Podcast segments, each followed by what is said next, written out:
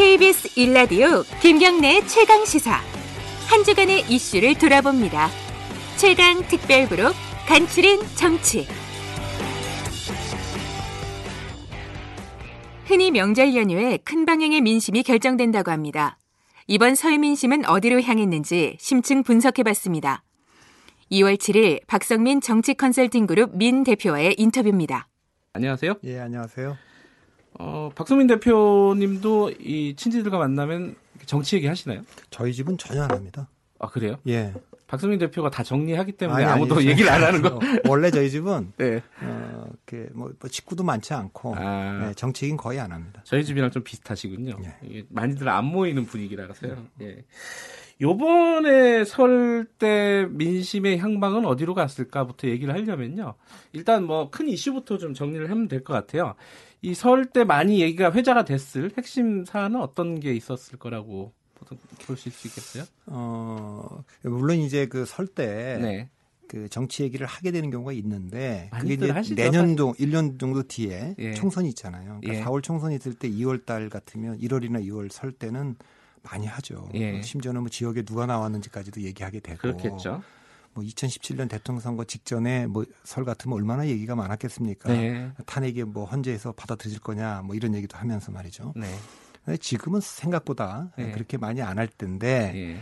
지금 뭐 여당과 야당들이 설 민심 전하면서 우리가 예측한 거 아니겠어요? 자유한국당은 다 뭐 민생 어렵다는 얘기들만 하더라. 예. 그뭐 민주당은 아, 김경수 지사 구속에 대한 분노가 그 뭐 간단치 않더라. 음. 사법개혁에 대한 그 요구가 많았다. 네. 이런 얘기들이 있는데 실제로 어떤 정치적 이슈를 얘기했는지 모르겠지만 김경수 지사 구속이 예상 밖으로 됐으니까 그런 얘기는 좀 했을 것 같고 네. 연휴 마지막 날에 그 2차 북미 정상회담 네. 그런 얘기들도 조금 뭐 됐을 것 같기도 하고요. 네. 뭐 그랬을 것 같습니다. 그리고 최근에 어, 문재인 대통령에 대한 국정 수행 지지율이 좀 하락 하락세잖아요, 그죠? 근데 이 YTN 조사를 보면요, 1월 28일 월요일부터 요건 다 말씀을 드려야 되니까 어, 2월 1일까지 어, 금요일까지 닷새 동안 전국 19세 이상 유권자 32,738명 중 총 2,511명이 전화, 통화로 조사한 1월 5주차 문재인 대통령 국정 수행 지지율이 지난주 대비해서 전주 대비해서요. 1.1% 포인트 오른 48.8% 기록했습니다. 이게 좀 올랐다는 거죠.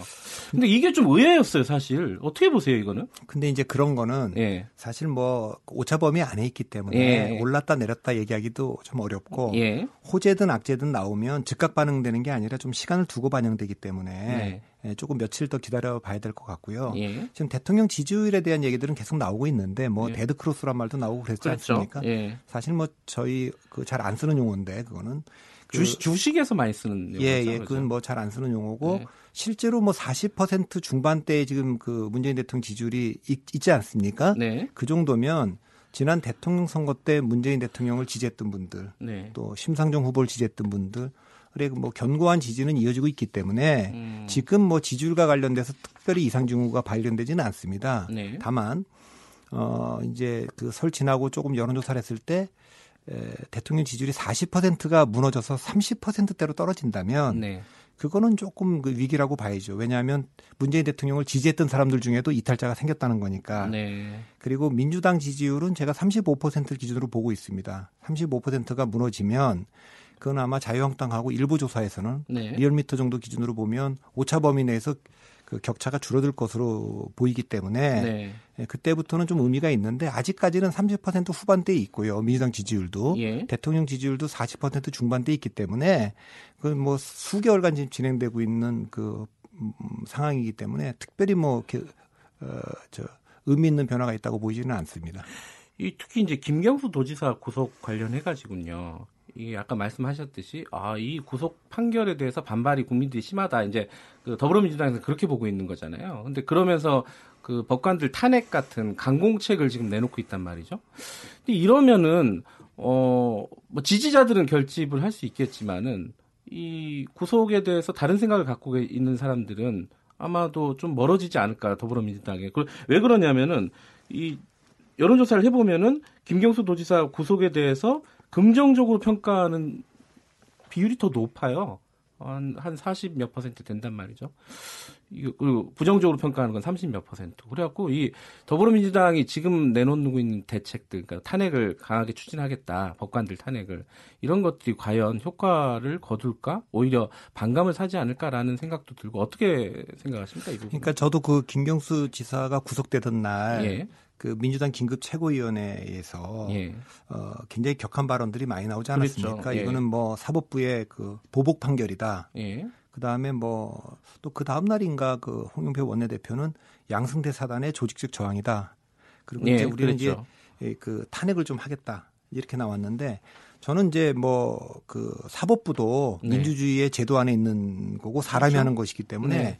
판결이 나왔을 때 뭐 아주 그 강한 비판은 얼마든지 할 수 있다고 저는 봅니다. 네. 예, 그렇지만 그것을 사법부 전체를 돌려서 사- 사법부의 뭐 조직적 저항이라든가 음. 에, 그 어느 판사를 딱꼭 집어서 그런 판사는 좀 탄핵을 해야 된다.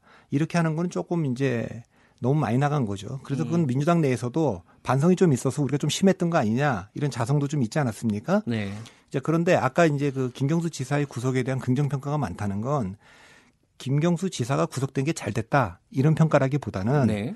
아뭐 나도 뭐그 구속까지는 좀 심했고 동의하지는 않지만 뭐 그냥 그 판결이 이루어진 거니까 동의한다. 네. 예, 그- 그런 뜻까지 반영돼 있다고 봅니다. 예. 그래서 지지층들은 결집을 하는데 반대층들은 좀 봐야 되는 것이 지금 그 전날 구속이 되기 전날 네. 경남의 그 예타 면제 SOC 사업이 경남에 굉장히 큰 선물을 예. 안겨주지 않습니까? 그랬죠. 그래서 이제 뭐 부산 경남에서도 기대가 있었을 거예요. 이제 이 정부가 뭐 PK 정권이다. 자기들은 그렇게 보지 않겠습니까? 예. 대통령도 거기 출신이고 네. 부산시장 경기도지사 다 거기니까 그런 기대감이 좀 있었는데 거기 찬물을 끼얹었기 때문에 에, 대, 그 문재인 대통령을 지지하지 않거나 김경수 지사를 지지하지 않았던 분들도 이 상황에 대해서는 좀 당혹스럽고 비판적으로 볼 수도 있기 때문에 이 여론은 조금 더 추이를 저희가 봐야 될 것 같아요. 그러니까 음. 예, 어떤 반응을 보일지에 대해서는 근데 더불어민주당 그런 약간의 이제 처음에 강공책을 썼다가 약간 주춤하는 분위기인데 사실 자유한국당도 처음 처음부터 이 대선 불복 프레임을 들고 나왔어요. 이게 어 뭐랄까 지지층 결집에 아까 비슷한 것 같아요 더불어민주당하고 결집에는 어떤 효과가 있겠지만은 이게 전반적으로 이 이런 어떤 프레임이 어 효과를 거둘까 이건 좀 미지수 아닐까라는 그러니까 합리적. 중도 세력들의 표를 얻고 지지를 얻어내려면 네. 민주당도 조금 오버했고 네. 그 자유한국당도 그거는 뭐 그 도움이 안 되죠. 그러니까 네. 또 민주당이나 자유한국당이나 주워 담았지 않습니까? 그런 네. 뜻은 아니다. 뭐 심정적으로는 충분히 그런 생각을 하고 있다는 게 드러났어요. 숨길 수 없을 정도로 아, 격한 얘기했죠. 발언들로 다 예. 드러났기 때문에 예. 또 첫날 바- 나온 발언들이 감정적이지만 솔직한 발언들 아니겠습니까? 예. 네, 그러긴 한데 그게 별로 도움이 안 되겠구나 하는 생각들을 지금은 좀 하고 있는 것 같습니다. 예.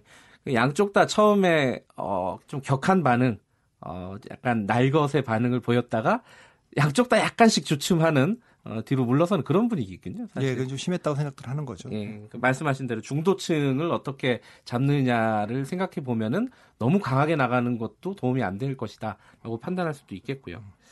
그 지금 자유한국당은 전당대회를 앞두고 있잖아요. 아, 이거 하필이면 또이 북미 정상회담이랑 겹쳤어요. 이거 어떻게 보세요? 이거 사실상 옮겨야 되는 거 아닙니까? 어떻게 보세요? 글쎄 뭐 전 제가 그 당사정은 잘 모르는데 예. 얘기 나오는 걸로 보면 지금은 조금 연기할 가능성도 어느 정도 커진 거 아닙니까? 네. 예, 그러니까 그 지난 지방선거 전날 북미 정상회담 있어서 네. 예, 타격이 컸다 이렇게 보고 있고 또 27일 당일날 그런데 뭐 우리가 그런 거 아니더라도 분석 깊게 안 하더라도 그러니까요. 상식적으로 뉴스가 다 그 뉴스 아니겠습니까? 그래서 네. 뭐한 일주일 정도 연기하는 건 의미가 없을 것 같고 네. 조금 더 길게 연기할 수 있는지 잘 모르겠습니다. 예, 음. 홍준표 대표는 한 달 정도 연기하는 게 좋겠다 이런 얘기를 했는데 예. 예, 연기론이 좀 나올 것 같습니다. 예. 지금 이 뭐 연기가 되든 안 되든 어, 전당대회가 치러지는 게 이 모양새가요 보면은 어 2020년 대선 당내 경선 같은 뭐 그런 느낌을 주는다고 많이들 얘기를 해요. 그러니까 대선 주자라고 보통 불리는 사람들이 많이들 나오니까요. 어떻게 보십니까? 글쎄 뭐 대표께서는? 대선 주자로 보는 건 조금 이른 것 같고 예. 예, 지금은 뭐 총선 때문에 이제 하는 건데 어, 이그 사실은 이제 원래 그 당이 지금 보수당 자유한국당은 지금 보수 진영이 분열되어 있지 않습니까? 네. 그러니까 지금 뭐 바른미래당에도 좀 가 있는 분들이 그렇죠. 있고 예. 그래서 이번 전당대회는 몇 가지 숙제가 있었어요. 예, 보수를 이제 통합하는 시동을 좀 걸어야 된다. 네. 당의 변화와 혁신을 좀 이끌어내야 된다. 그러면서 좀 세대 교체도 좀 되면 좋지 않겠느냐. 음. 이런 걸 다 하려고 하면 어, 김무성 전 대표도 이제 불출마 선언하면서 꼭 찍어서 얘기하지는 않았는데 자기와 뭐 한교안과 홍준표 이런 분들을 좀 만나왔으면 좋겠다. 네. 표현은 다르게 했습니다. 예컨대 예. 뭐 대통령을 모셨던 사람들, 예. 탄핵 뭐그 당의 분열에 책임 있는 분들, 네. 선거 패배에 책임 있는 분들은 나오지 않았으면 좋겠다. 네. 근데 누가 봐도 이 세 명은 나오지 말자 이렇게 해석됐는데 그랬으면 이제 뭐 오세훈 대 김태호 싸움이 됐을 가능성이 있고 네. 그러면 뭐 아무래도 탄핵이나 당의 분열이나 뭐 국정농단의 책임은 덜한 분들이니까 네. 어, 연착륙 했을 거고 그다음에 뭐 유승민 바른미래당 의원들도 의원도 명분 찾아갖고 돌아갔을 거고 음. 그러면 내년 총선은 뭐 거의 민주당과 당명은 바뀔지 모르겠습니다만 보수 정당의 1대1 대결 구도가 되는데 네. 갑자기 이제 한교안 전 총리가 나와 나왔죠. 네. 이렇게 나오게 된 배경은 역시 에, 총선 공천에 대한 뭐 친박 세력들의 두려움이랄까 음. 예컨대 뭐 홍준표가 당 대표가 되거나 오세훈이 됐을 때 야 이거 우리 다 날리는 거 아니냐 이런 두려움이 네. 결국 한교안 총리를 불러들였고 한교안 총리가 나오게 된 거는 처음에 뭐 나올 생각이 없으니까 김병준 위원장이 입당하라고 했을 때 입당 안 한 거 아니겠습니까? 네. 근데 그분도 뭐 개인적으로 어떤 상황이 있는지 모르지만 출마를 결심했고 그게 한교안 총리가 움직이니까 또 이제 홍준표 대표 쪽도 위기감을 느끼지 않았겠습니까? 네. 친박이 당권을 잡으면 야 그나마도 지금 없는 입지가 다 없어지겠다. 음. 지금 움직이고 있는데 이건 좀 봐야 되겠어요. 인터뷰를 보니까 어쨌든 그 한교안에 맞설려면 어, 홍준표 전 대표도 오세훈과 나 사이에는 그래도 단일화가 돼야 되지 않느냐 그런 뜻을 좀 밝힌 걸로 보고 또 네. 이 전, 좀 전당대가 연기될 가능성도 있기 때문에 많은 변화가 있을 수 있습니다. 짤 시간은 많지 않지만 예. 근데 그 그냥 그 지금 여론조사로 보면요. 일 일강 이중 이 정도로 보는 게 지금 합리적인가요? 어떻습니까? 근데 그거는 지금 뭐 일반 여론조사만 나와 있기 때문에 예. 뭐 지지자들 조사 이런 거지 실제 그70% 책임당원 당원들 조사가 나와 있지 않기 때문에 음. 정확한 게 아닙니다. 좀더 봐야 될 것 같아요. 아, 당원들 여론조사 같은 것들은 다를 수 있다. 다를 수 있으니까요. 음, 어, 그 어떤 부분이 좀 다를 것 같으세요? 보면은? 물론 이제 그 예. 당원들은 조금 더 그 다른 생각들을 할 수가 있거든요. 예. 그러니까 에, 지금 이제 그 한교안 전 총리 같은 분은 사실 정치를 처음 하는 분이고 네. 입당하자마자 당원이 되자마자 당 대표 하자는 거 아닙니까? 네. 이런 걸 어떻게 그 책임 당원이라는 분들은 그래도 당에 대한 애정도 있고 또 오랫동안 당 활동 해왔던 분들이기 때문에 네. 그런 거를 어떻게 받아들일지 음. 이런 변수들이 좀 남아 있기 때문에 네. 조금 더 지켜봐야 될 거고 지금까지 나온 조사는 당원들 조사는 아니고 네. 예, 지금 일반 여론조사니까 차이가 좀 있을 수 지금 있습니다. 룰이요. 그 자유한국당 전당대 룰이 그 선거인단 투표 70%, 70%, 그리고 여론조사 일반 여론조사가 30%. 30%. 이 룰은 누구한테 유리하다고 보세요? 글쎄요. 그러니까 어. 그룰 자체는 예. 전 총리가 일단 30%지만 지금 뭐 그 차기 대통령 선호도 1위에 있지 않습니까? 그렇죠. 이제 1위죠. 그러니까 그런 예. 여론조사에서도 좀 유리할 거고 네. 지금 당원들 사이에서도 어 아무래도 이제 그 친박이 좀 많고 음. 당이 분열되면서 사실 친박에 대해서 반감을 갖고 있는 분들은 거의 다 떠났어요. 네. 떠났기 때문에 그래도 지금 복당파들에 대한 여론이 그렇게 좋지 않기 때문에 네. 그런 여론 자체는 좀 한견 정치가 좀 유리하겠지만 네. 아까도 말씀드렸지만 한견 총리가 갖고 있는 개인적인 그 리스크 뭐 이런 것들이 좀 있기 때문에 그거에 대한 당원들의 판단은 일반 국민들하고 좀 다르거든요. 예. 그런 것들이 어떻게 작동할까 음. 그런 생각이 좀 듭니다. 아, 여당 얘기 간단하게 해보면요. 여당 지금 김경수 지사가 구속이 됐고, 뭐 안희정 지사도 전 지사도 구속이 됐고요. 그리고 아 제가 아까 김경수 전 지사라고 했군요. 큰일 날 뻔했네. 김경수 지사입니다. 어, 안희정 전 지사도 구속이 됐고, 뭐 이게, 이게 손꼽히던 대권 주자들이 타격을 많이 입었어요. 여권의 대선 주자 구도를 지금 벌써 얘기하기는 좀 그럼요. 이르죠. 네, 지금 이르고 예. 호사가들이 얘기하는 거죠. 네, 그럼요. 지금 또 지지율 나오는 것도 의미가 없습니다. 그래요. 네, 지금 아무 의미 없으니까 예. 차기 대권 주자에 대한 얘기는 지금 할 필요는 없습니다. 알겠습니다. 그럼 지금 하지 말죠. 뭐 다음에 여쭤보도록 하겠습니다. 고맙습니다. 예, 감사합니다. 박성민 정치 컨설팅 그룹 민 대표였습니다.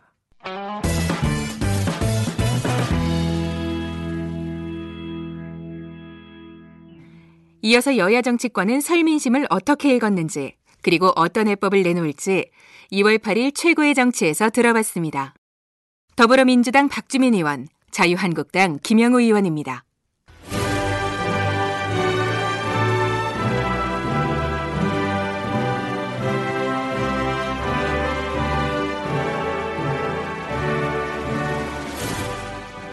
매주 금요일 어, 전국의 가장 뜨거운 현안을 여야 의원 두 분과 이야기 나눠보는 시간입니다. 최고의 정치 오늘도 두 분 나와 계십니다. 더불어민주당 박주민 의원님, 자유한국당 김영우 의원님, 안녕하세요. 안녕하십니까. 네, 안녕하세요. 예, 설 다들 잘 보내셨는지 모르겠네요. 예, 잘 보냈습니다. 예, 잘 보냈습니다. 어, 지금 설 민심을 가지고 얘기들이 많이, 많이 있었어요. 어, 약간 이제 제3자 입장에서 보면은 아전 인수 같다라는 느낌이 좀 있는데 일단 자유한국당에서는 어, 가보니까 어, 이, 뭐, 경제 어렵다는 얘기 많이 듣는다. 이 얘기는 뭐, 공통적으로 다 하시는 것 같고요. 그리고 또 하나가, 김경수 지사, 뭐, 이 부분에 대해서는 뭐, 잘한 것 같다. 뭐, 이런 얘기들 많이 들었다는 얘기도 언론에서 좀 많이 나왔어요. 자유한국당 의원분들이. 김영우 의원님은 어떠셨습니까? 현, 뭐 꼭 자유한국당을 지지하는 분들 얘기가 아니라요. 예. 뭐 그러니까 김영우 의원 저 저를 반대하는 예. 또 자유한국당을 별로 안 좋아하는 분들마저도 네. 그런 말씀을 하셨어요. 우리 앵커께서 말씀하셨지만은 첫째도 경제, 둘째도 경제, 셋째도 경제인데 경제가 예. 어렵다는 말씀들을 많이 예. 하셨고요. 그다음에 김경수 현 그 경남도지사 법정 구속 법정 구속 자체는 안타까운 일일 수는 있지만은 네.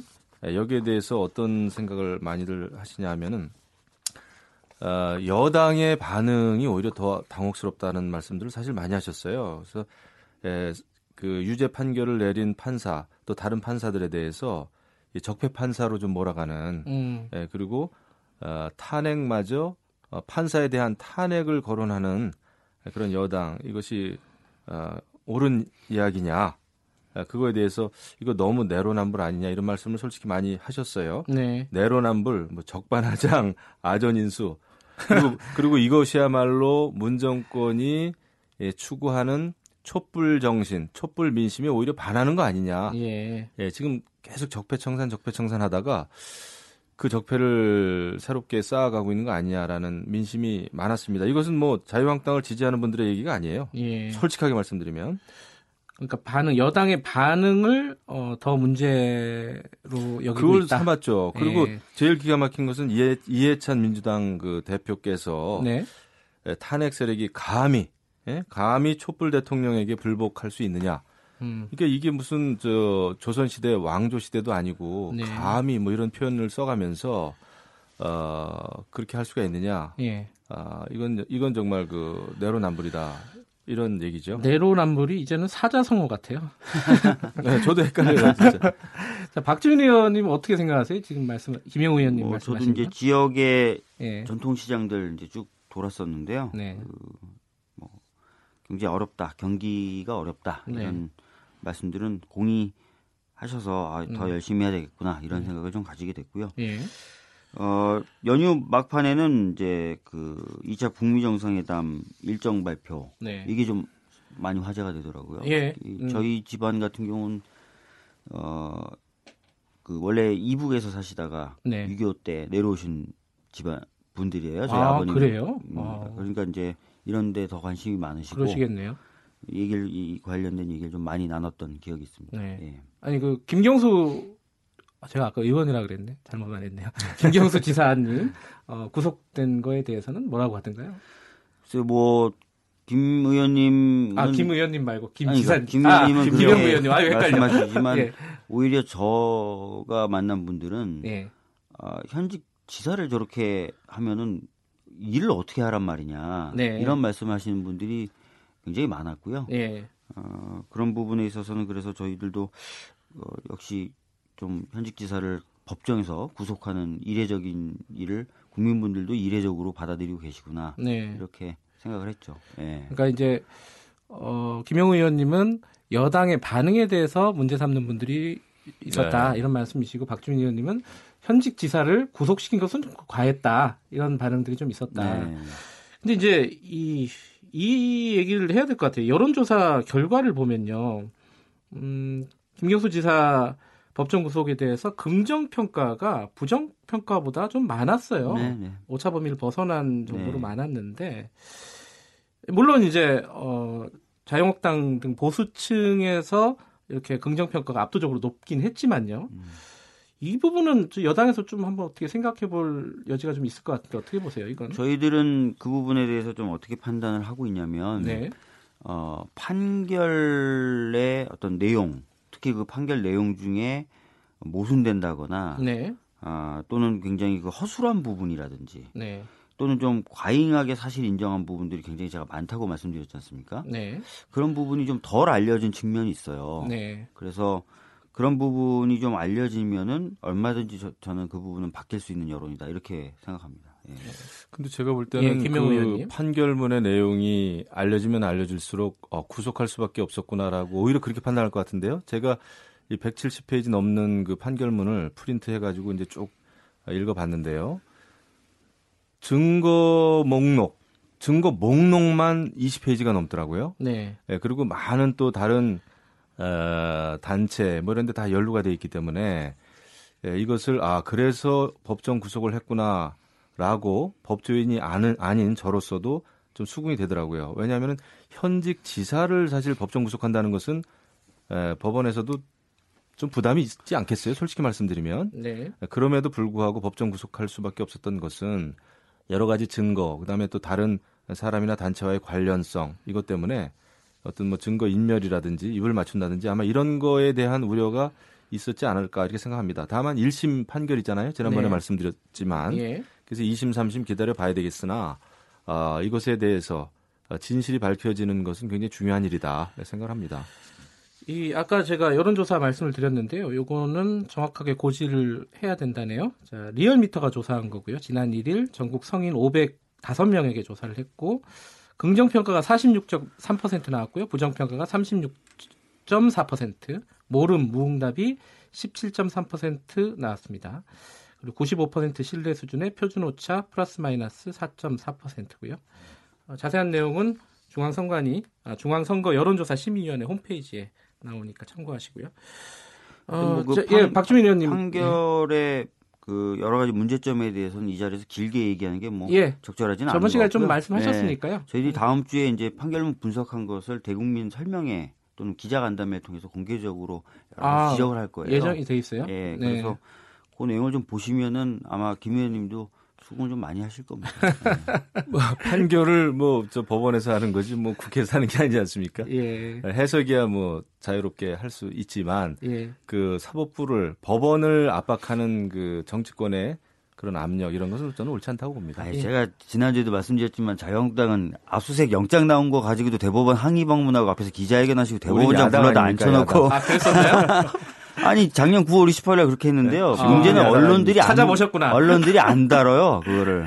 알겠습니다. 그러면서 그냥 그렇게 하시는데 참 답답하죠. 예, 네. 김영수 지사 관련해서는 어, 한 가지만 여쭤보고 예, 다음으로 넘어갈게요. 이게 저번 시간에 길게 좀 얘기했던 부분이라 일단 여당에게 여쭤보고 싶은 거는 이, 이 개별 판결을 어, 사법 적폐 청산과 연결시키는 게 과연 적절하냐 이 부분에 대해서는 뭔가 좀 어, 어떤 똑부러진 설명이 좀 있으셔야 되지 않을까라는 생각이 들어요. 박주민 의원님. 아 개별 판결을 어, 이런 사법 적폐 청산까지 이렇게 연결하는 것이 과연 적절한 것인가? 아니 그러니까 자꾸 이제 기자분들이 기사를 그렇게 쓰셔서 예. 저희들도 뭐 몇 가지 얘기를 좀 했는데 예. 특히 이제 탄핵 관련돼서 그렇게 얘기를 많이 하세요. 네, 아니 판결을 가지고 판사를 탄핵하다니 뭐 이렇게 얘기를 네. 하시는 분들이 계셔서 누차 제가 강조를 했던 게 작년 9월 27일인가 제가 탄핵에 대한 얘기를 처음 합니다. 최고위원 회의에서. 예. 그 다음에 원내대표가 얘기하고 어, 12월 달에는 의총을 열어서 탄핵을 진행하는 것으로 의결을 했어요. 그리고 나서 실무적인 접촉을 해왔습니다. 야당들하고. 예. 정의당, 민평당, 바미당하고요. 근데 다만 이 협상 과정을 드러낼 수가 없어요. 왜냐하면 협상 과정이 드러나는 순간 예. 즉 탄핵을 실질적으로 준비하고 있다. 예. 대상자가 누구다. 이런 얘기가 나가면 법관들이 옷을 벗어버려요. 음, 옷을 벗으면 탄핵을 할 수가 없습니다. 네, 그래서 비공개 물밑 접촉을 했던 거예요. 네, 그런 배경을 아시는 기자분들도 굉장히 많아요. 왜냐하면 제가 틈나는 대로 설명을 해드렸기 때문에 네. 워낙 관심사 관심을 많이 가지- 가지고 계셨고, 예, 근데 마치 지금 탄핵 얘기가 갑자기 나온 것처럼 다들 보도를 하고 계신 거예요. 음, 그러니까 그런 게 저희들은 답답한 거죠. 네. 그래서 제가 분명히 어, 저희 그 사법농단 대책위가 발족할 때도 그렇게 말씀을 드렸습니다. 네, 김경수 지사 판결은 판결의 문제점이나 이런 것들을 지적하는 활동 하겠고 그와 별개로 원래 우리가 얘기해왔던 사법 제도 개혁, 뭐 공수처 설치라든지 검경 수사권 조정이라든지 예. 법원 행정처 권력의 어, 수평적인 어, 분산, 네. 그 다음에 계속해서 문제제기했던 법관 탄핵. 왜냐하면 사법농단에 관련됐던 분들이 지금도 여전히 재판을 하고 있는 건 문제잖아요. 음. 그래서 그런 부분은 원래 제, 주장을 해왔던 거고 계속 해왔던 거니까 더 열심히 하겠다. 이렇게 얘기를 한 건데 마치 김경수 지사 어, 판결이 나오니까 이런 것들 한다 그런다. 예. 이렇게 자꾸 보도를 하- 하는 게 너무 답답한 거예요. 오해다 이런 말씀이시네요. 예. 근데 제가 볼 예, 때는 김영수, 그, 아, 김영우 예, 의원님. 탄핵을 지난해 에 거론했든 또 지금 거론했든 저는 판사에 대한 탄핵을 거론한다는 것 자체가 문제라고 봅니다. 이건 시기의 문제가 아니고요. 그 판사는 재판을 통해서 어 말하는데 아니 판사가 내린 판결에 대해서 우리 입장, 우리 입맛에 맞지 않는다고 그 판사를 신상털기하고 그것을 사법 어 적폐 판사로 이렇게 몰아붙이고 아, 탄핵을 한다면은 정치권이 그렇게 한다면은 어 이거는 너무나 그 저 사법부에 대한 정치권의 권력 남용이죠. 뭐 근데- 삼, 삼권 분립을 저는 그건 넘어서는 일이라고 봅니다. 탄핵은요. 그리고 예 헌법에 나오는 거 아닌가요? 탄핵은 저- 헌법에 음. 나옵니다만은 네, 예, 그거를 이렇게 지금 뭐 대한민국이 아니라 완전히 탄핵 민국도 아니고 말이죠. 예. 예. 이런 그 개별적인 판결에 대해서 그리고 그 사람의 과거 이력을 가지고 경력을 가지고 이것을 적폐 판사다 아니다.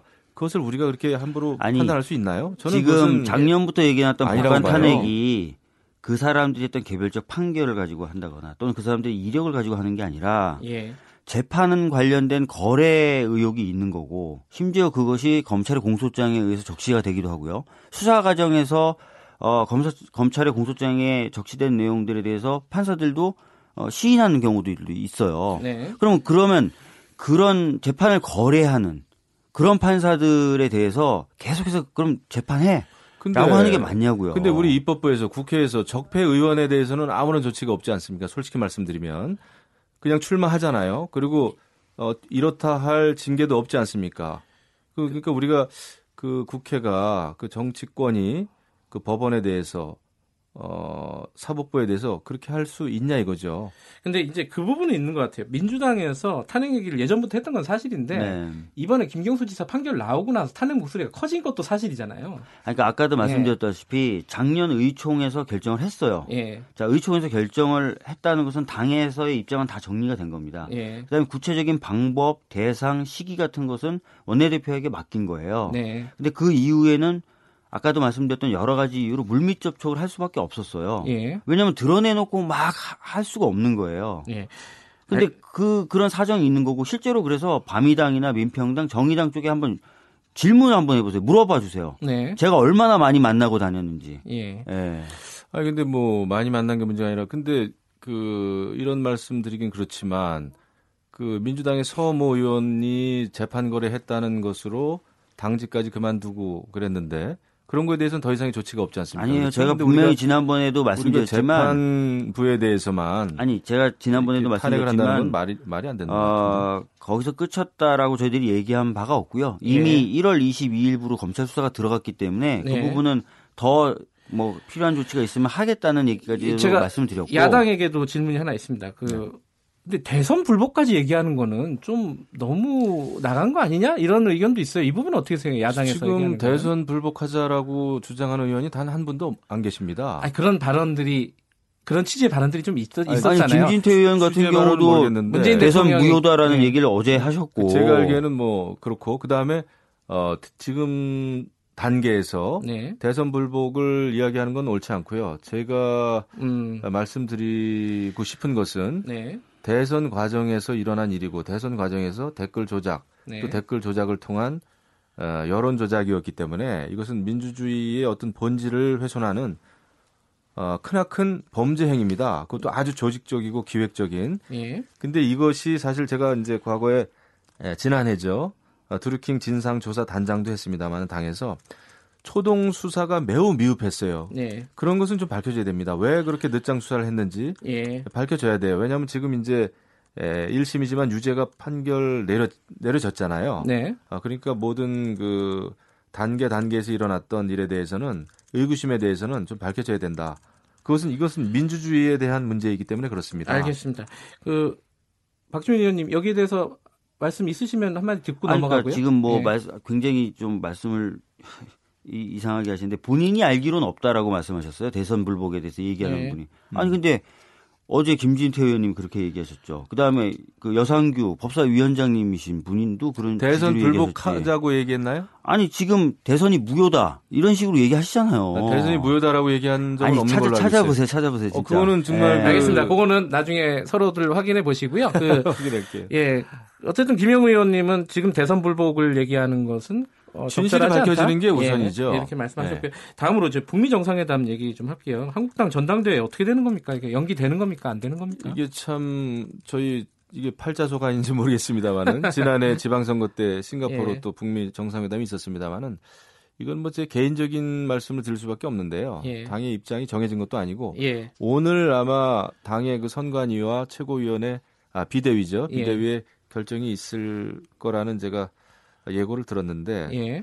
저는 오히려 이런 때 에, 북미 정상 포함해서 이제 에, 대북 정책, 북한 핵 문제를 어떻게 해결하는 게 좋은지에 대해서 모든 주자들이 자기의 소신을 밝혔으면 좋겠어요. 음. 전당대회 날짜가 물론 중요합니다만은 그게 그렇게 또 아, 중요할까 이런 생각을 합니다. 날짜보다 오히려 내용이 더 중요할 수도. 있다. 거기에 충실하고. 어, 예. 어, 우리가 이제 그 홍보라든지 이런 건 또 할 수 있는 일을 다 해야 되겠죠. 근데 그, 뭐, 나경원, 아, 나경원, 홍준표 의원도 그렇고, 예를 들어, 뭐, 김진태 의원도 그렇고, 이게 전당대회를 감살, 효과를 감살하기 위해서, 감세를 잘못 쓰신 것 같은데, 감살하기 위해서 전당, 어, 북미 정상회담 날짜를 잡은 거 아니냐라는 취지의 약간 음모론을 제기를 했잖아요. 이건 어떻게 생각하세요? 저는 같은 뭐 여당- 야당이신데. 저는 그거는 아주 어려운 일이라고 봅니다. 예. 우, 우리가 그 정도로 그 정도로 우리가 미국하고의 공조, 우리 예. 당 당이 그건 아니라고 보고요. 이거는 뭐 아, 외교적인 문제이기 때문에 외교적인 일정을 잡는다는 거는 예. 국내 어떤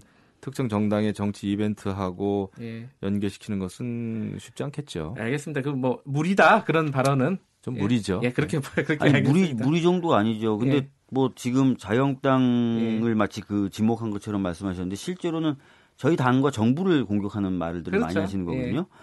저희 당이나 정부가 그 저, 자유한국당의 전당대회를 막기 위해서 날짜를 그렇게 잡았다는 거예요. 그렇게 발언을 하세요. 근데 이거 진짜 거의 소설이잖아요. 너무 하시는 거 아니에요? 이거 너무한 만약에 진짜. 안타까운 게 뭐냐면 저희가 진짜 그런 영향력이 있었으면 예.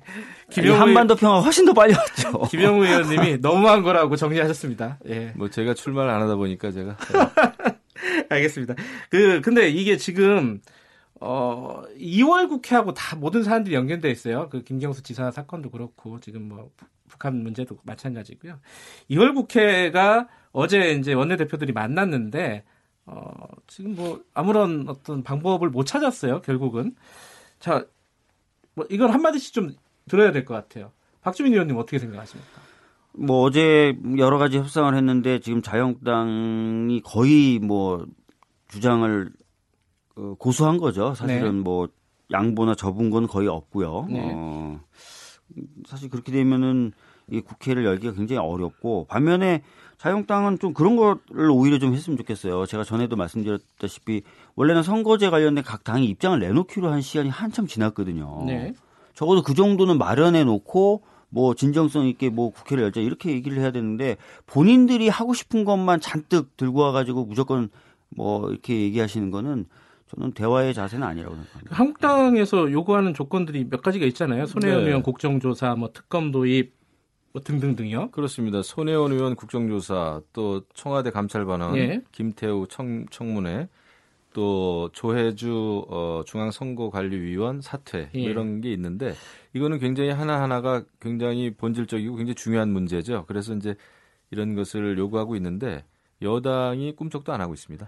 이게 여당에서 지금 뭘저 손의원 관련해서는 국회의원 전수조사를 제안하신 거죠? 네, 그거는 뭐 저희 당만 주장한 게 아니라 예. 아시다시피 바미당이나 뭐 다른 당도 저- 주장하고 있는 거죠. 이거는 예. 받으실 생각 없으세요? 근데 이런 식으로 하- 하면 네. 국회가 돌아가겠어요? 어떤 특정 의원이 부동산 투기 의혹이 있다. 예. 이것을 이제 국정조사를 하고 있는데 그러면은 어, 모든 의원들에 대해서 국정조사하자, 전수조사하자 이런 것은 전형적인 물타기죠. 예, 그렇게 물타기다? 그렇게, 예, 물타기죠. 아, 그렇게 하면 어떻게 국회가 운영되겠어요? 근데 그 부분은 어떻게 생각하세요? 조혜주 선관위원 같은 경우는 해임 촉구 결의안을 어, 채택을 하자 그게 이제 바미당, 바른미래당에서 지금 내놓은 안이잖아요. 그건 자유한국당에서 받고 국회 열 생각은 없으신가요? 근데 이제 수적으로 예. 지금 그 정의당하고 또 여당인 더불어민주당하고 이렇게 하면은 이것이 통과될 수 있을까라는 또 의구심이 있는 거죠. 네. 어, 그렇기 때문에 이제 우리가 아, 사퇴를 촉구하는 것인데 잘 받아들여지지 않네요. 그러니까 한국당에서는 이제 그 국회의원 이해충돌 전수조사를 물타기다 이렇게 지금 말씀하시잖아요. 그리고 한국당에서 요구하는 전제 조건들이 네. 쭉 있는데 그 중에 받을 수 있는 건 없습니까? 야- 여당에서? 뭐, 뭐, 그, 저희가 이제 손혜원 의원님에 대한 여러 가지 조치 중에 뭐 받을 수 있는 부분이 있다. 네. 대신에 그러면 어차피 제도적인 개선도 해- 하자는 게 국민분들의 요청과 요구 아니십니까? 예. 그러려면 저- 뭔가 좀 상황은 확인돼야 되고 또 어차피 법이 도입되면 법 도입돼서라도 전수조사는 해야 되는 거거든요. 네. 그러니까 전수조사 같이 하자라고 저희들이 얘기한 거예요. 예. 뭐 사실 법 들어왔는데 전수조사 안 하고 법은 법대로 실태는 실태대로 그렇게 갈 수도 없는 거거든요. 네. 굉장히 합리적인 주장이고 예. 아까도 말씀드렸던 대로 저희 당만 주장하는 게 아니거든요. 다른 당들도 다 지금 그 주장을 하고 있는 거예요. 음. 그렇기 때문에 자유한국당이 이거를 못 받겠다. 이거는 그러면 그 우리는 오로지 정치적으로 공격만 하겠다. 뭐 이런 태도인데 잘못된 거는 공격하는 게 야당의 해야 될 일입니다.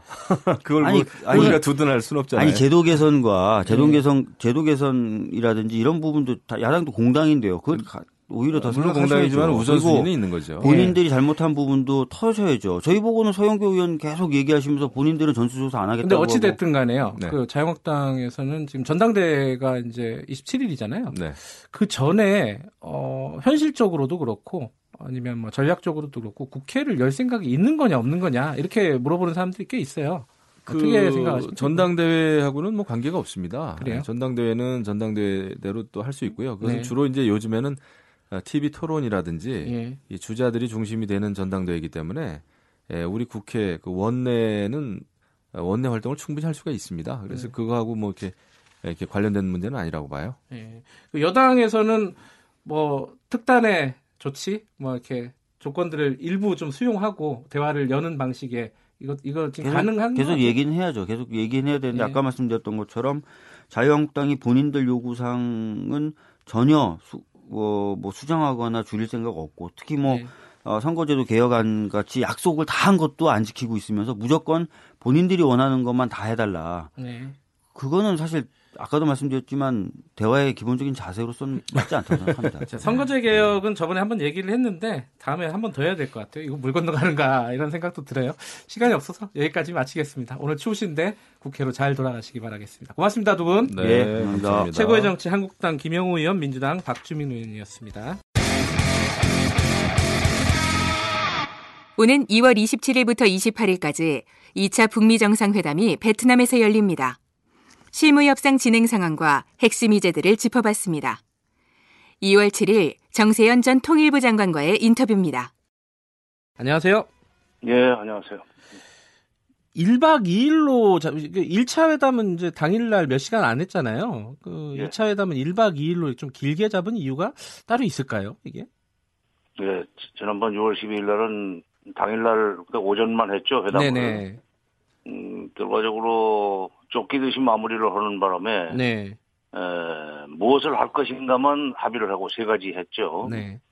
어, 북미 관계 개선, 그다음에 평화체제 구축, 비핵화 이 세 가지 네. 무엇을 할 것인가만 합의를 하고 그것을 어떻게 할 것인가는 한 발짝도 못 나갔어요. 음. 어, 서로 아마 그 얘기 그, 그 거기까지 나가고 싶었겠지만은 서로 그 요구 조건들이 다 있었기 때문에 결론을 못 냈을 것 같습니다. 네. 못 냈을 것 같아요.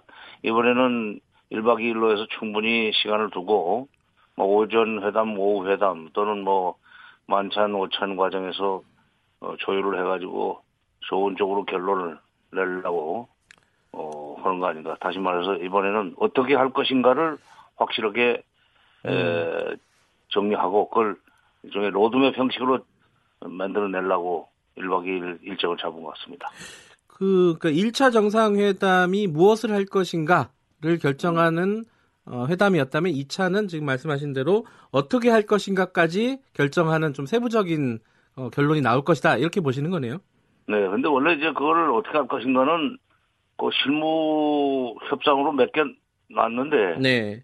진전을 못 봤어요. 아하. 왜냐면 예. 실무 관료들의 그 고질이 있습니다. 먼저 상대방 보고 먼저 행동하라고 그러는 예. 어, 그런 식의 그 특히 미국이 이게 좀 강하기는 하지만은 네. 그러다 보니까 트럼프 대통령이 좀 급했던 것 같아요. 음. 자기 국내 정치 일정도 있는데 그래서 다시 에, 위에서부터 내려오는 톱다운 방식으로 문제를 풀려고 결심을 했고 그게 네. 에, 이번 북미 정상회담 2월 말 북미 정상회담에 에, 그 배경이 됐다 이렇게 예. 봅니다. 이번에는 좀 성과가 있을 것 같아요. 더구나 비건이 평양까지 들어갔고 예. 아, 네. 비건 얘기하기 전에 잠깐 그 장소 하나만 짚어보면요. 베트남이라고 선택한 의미는 뭘로 보세요? 뭐 배경이나? 아니 뭐 평양 들어갈 수는 없고 워싱턴 오라고 거기도 그렇고 예. 음, 북한 비행기가 갈 수 있는 거리가 베트남 정도와 뭐, 그, 그, 가능하다니까. 네. 북한으로서도 또 지금 중국 비행기 타고 가기는 좀 창피하잖아요. 예. 이제, 하노이나 다낭 정도는 어, 북한의 그 전용기, 대통령, 어, 저, 저, 무슨 국무위원장 전용기, 네. 3매 1호 갈수 있는 거리라고 해요. 예. 네, 그것도 있고, 그, 이, 어차피 제3국에서 만나야 된다면은, 좀, 미국이, 이, 좋다고 생각하는 데가 다낭인 것 같습니다. 네. 음, 그게 이제 에이펙 정상회담도 열리고 해서 트럼프 대통령이 몇 번 가봤을 거예요. 예. 어, 김정은 위원장은 거기를 못 가봤겠지만 트럼프 대통령이 가보니까 예. 좋더라, 거기서 하자, 이렇게 얘기가 시작된 것 같은데, 네. 아직도 장소가 확정 안 된 거 보면, 네. 다낭을 주장하는 미국과 그래도 하노이가 기왕 베트남에 살려면 하노이도 나쁘지 않다는 북한 사이에 그것도 어, 밀고 당기는 것이 지금 계속되고 있는 것 같아요. 예. 자, 이제 장소는 사실 두 번째 문제고 첫 번째 문제는 내용 아니겠습니까? 아까 말씀하신 그렇죠. 대로 네, 그렇죠. 비건이 이제 평양에 들어가서 지금 실무 협상을 하고 있는데 지금 평양에서 진행되고 있는 실무 협상의 핵심이 뭡니까 지금? 상응 조치 그러니까 북한이 그 비핵화와 관련해서 해야 될 일들은 지난 31일 날 스티븐 비건 특별 대표가 그 스탠포드 대학 연설에서 다 내놨어요. 예. 왜냐하면 영변의 핵단지의 폐기 네. 이 플러스 알파까지 얘기를 했거든요. 네. 어, 플러스 알파는 아마도 ICBM 반출 이런 것 같은데 그런데 거기에 상응하는 조치로 내놓은 것들은 굉장히 조금 그 가지수는 많은데 별로 북한한테 큰 선물이 되는 건 아닌 것 같아요. 그러니까 뭐 아, 상응 조치라는 연락, 게요. 아, 예. 연락사무소다 뭐 그다음에 또 무슨 종전선언이다 그러는데 예. 예, 그뭐 연락사무소 설치도 북미 관계 개선의 입구라는 점에서는 의미가 있고 네. 종전선언도 평화협정 그 협상의 에, 입구라는 점에서 의미가 있지만 네. 그러나 당장 북한이 급한 것은 경제 제재를 어디까지 풀어주느냐, 음. 어디까지 완화하느냐는 건데 거기에 대해서는 지금 애매모호하게 얘기를 했단 말이죠. 인도 인도주의적 지원은 좀 확대한다, 뭐 이런 얘기를 했는데 음. 거기에 지금 북한으로서는 어, 제재 완화의 범위 네. 이게 마음에 들어야 어, 북한 미국이 요구하는 뭐 여러 가지 에, 그 비핵화 조치 예. 이거, 이거에 동의를 할 겁니다. 물론 지난번에 어, 김정은 위원장이 어, 폼페오 장관이 10월 초에 10월 7일이군요. 7일 날 갔을 때그 예. 비건도 그때 수행을 했었는데 그때 에, 영변 핵단지 폐기 및 플러스 알파까지 얘기를 했다고 하지만 네. 그러나 그게 그냥 조건 없이 얘기는 안 했을 거예요. 미국의 에, 합당한 상응 조치가 있다면 그렇게 할 수 있다고 얘기했을 거예요. 북한 네. 사람도 절대로 조건 없이 얘기하지 않습니다. 예. 근데 이제 그거는 구체적으로 얘기를 안 하고 북한이 이런 약속을 했으니까 잘 될 거다 하는 식으로 얘기를 하면서 압박을 하는데 예.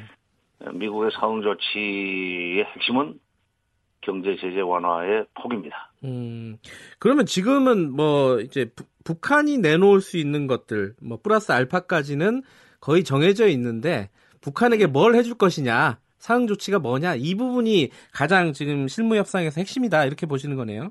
그렇죠. 그러니까 네. 미국이 상응 조치를 좀 후하게 해주면 네.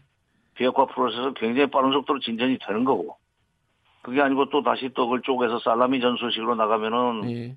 얘는 소문난 잔치에 먹을 거 없는 식으로 끝날 수도 있어요. 그러면은 이 상응 조치 중에 뭐 이게 여러 가지가 있겠지만은 북한이 가장 원하는 게 뭐라고 보십니까? 그 뭐 제재 완화도 좀 폭이 넓어가지고요. 좀 구체적으로 하면은 그, 어, 대규모 투자가 들어올 수 있는 거죠. 대규모 투자. 외국, 외국, 예. 외국으로부터. 예. 아, 트럼프 대통령이 뭐 입만 열면은 폼페오도 얘기를 했지만은 네.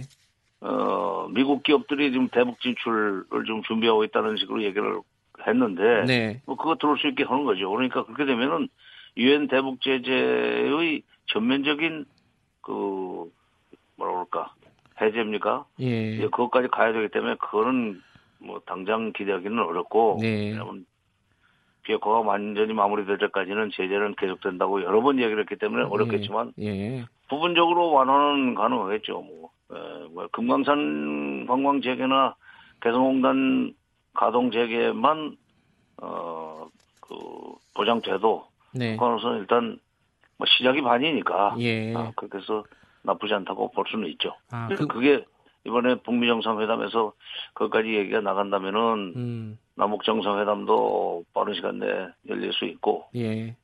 음, 그런 좋은 예, 출발이 될수 있습니다. 그러니까 금강산이나 개성공단만 해결이 돼도 일단 시작으로서는 큰 의미가 있다. 이렇게 말씀하시는 거죠? 그렇죠. 이제 북한으로서는 일단 그, 그, 그, 그게 구멍이 뚫린 거니까. 예. 음. 그 지금 비건이 그 평양 들어가기 전에 우리 쪽 그러니까 정의용 청와대 실장이나 뭐 이도훈 본부장 만났잖아요. 네. 협상을 조율을 했는데 우리 측이 이제 비건한테 좀 요청을 한 부분은 어떤 부분이라고 보십니까? 아니, 그, 제, 아마도 제가 뭐, 저, 그, 자세한 난 모르지만, 네. 우리 측 입장에서는 가장 이제 경제 제재 같은 것이 가장 핵, 그 경제 제재 완화 문제가 가장 핵심일 거다. 예. 거기에 대해서 미국이 좀 준비를 해가지고 가야지. 지금 당신이 스탠포드 연설에서 스탠포드 대학 연설에 내놨던 거 그거는 어, 북한으로서 그렇게 별로 매력이 없다고 나는 본다. 우리는 본다 하는 식의 얘기를 적어도 정의용 실장 정도는 하지 않았겠는가. 음. 음, 그러니까 좀 더 큰 덩어리를 가지고 와라. 예. 그렇게 해서 이번에 어, 확실하게 좀 고비를 넘자. 예. 왜냐하면 어, 비핵화도 시작이 되고 그다음에 북미 관계 개선 프로세스도 좀 어, 그 시작을 하고 네. 평화 체제도 어, 시동을 걸자. 종전 선언 것도 확실하게 보장하고 예. 이런 식의 이제 우리로서는 이, 그 아마 금강산 관광이나 개성공단 같은 것을 좀 예시를 하면서 제재 완화에 대한 희망을 줘라. 네. 에, 그 정도 얘기하지 않았겠는가. 이게 지금 그 기대나 이런 것들은 당연히 이제 클 수밖에 없는 상황인데 전반적으로 상황을 지켜보시면요. 정세현 장관께서는 음. 이 요번에 북미 어 실무 협상에서 어느 정도의 성과를 내놓을 거라고 좀 예측을 하세요. 뭐 기대 말고 예측을 좀 듣고 싶어요.